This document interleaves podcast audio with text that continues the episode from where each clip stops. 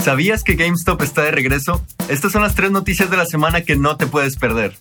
Noticia número 1. Amazon anuncia una nueva ronda de despidos. Amazon asegura que lo mejor para la compañía es despedir a otras 9.000 personas. En esta nueva y confirmada ronda de despidos, empleados de las secciones de Amazon Web Services y Twitch se verán afectados. Amazon busca el balance perfecto entre menores ingresos potenciales y una plantilla de trabajadores lo suficientemente grande para satisfacer las necesidades de sus clientes. Veremos si la compañía lo logra después de despedir a más de 27.000 empleados en los últimos meses. Noticia número 2. GameStop está de regreso. GameStop reportó su primer cuarto del año con una ganancia, un logro que no alcanzaba hace más de dos años. La mañana del miércoles las acciones de GameStop se dispararon 40% antes de la apertura del mercado.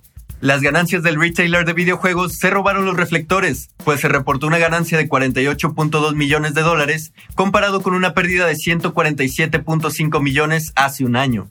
La compañía ha estado trabajando para recuperar la rentabilidad y este trimestre lo logró a través del recorte de costos. Noticia número 3. Ford pierde en grande con los autos eléctricos. Ford anunció que su negocio de autos eléctricos perdió 2.100 millones de dólares en 2022. Pero para suerte de la compañía, sus negocios más rentables recuperaron el año, pues las áreas de combustión interna y flotillas reportaron ganancias por 10 mil millones de dólares. La firma automotriz pronostica un 2023 bastante similar, pues espera una pérdida de 3 mil millones de dólares para sus autos eléctricos y en sus áreas de combustión interna y flotillas una ganancia de 13 mil millones. Ford está apostando por el futuro y desarrollará su negocio eléctrico apoyándose de sus negocios más tradicionales. Y esas fueron las noticias de la semana. ¿Y tú qué opinas? Cuéntanos en los comentarios.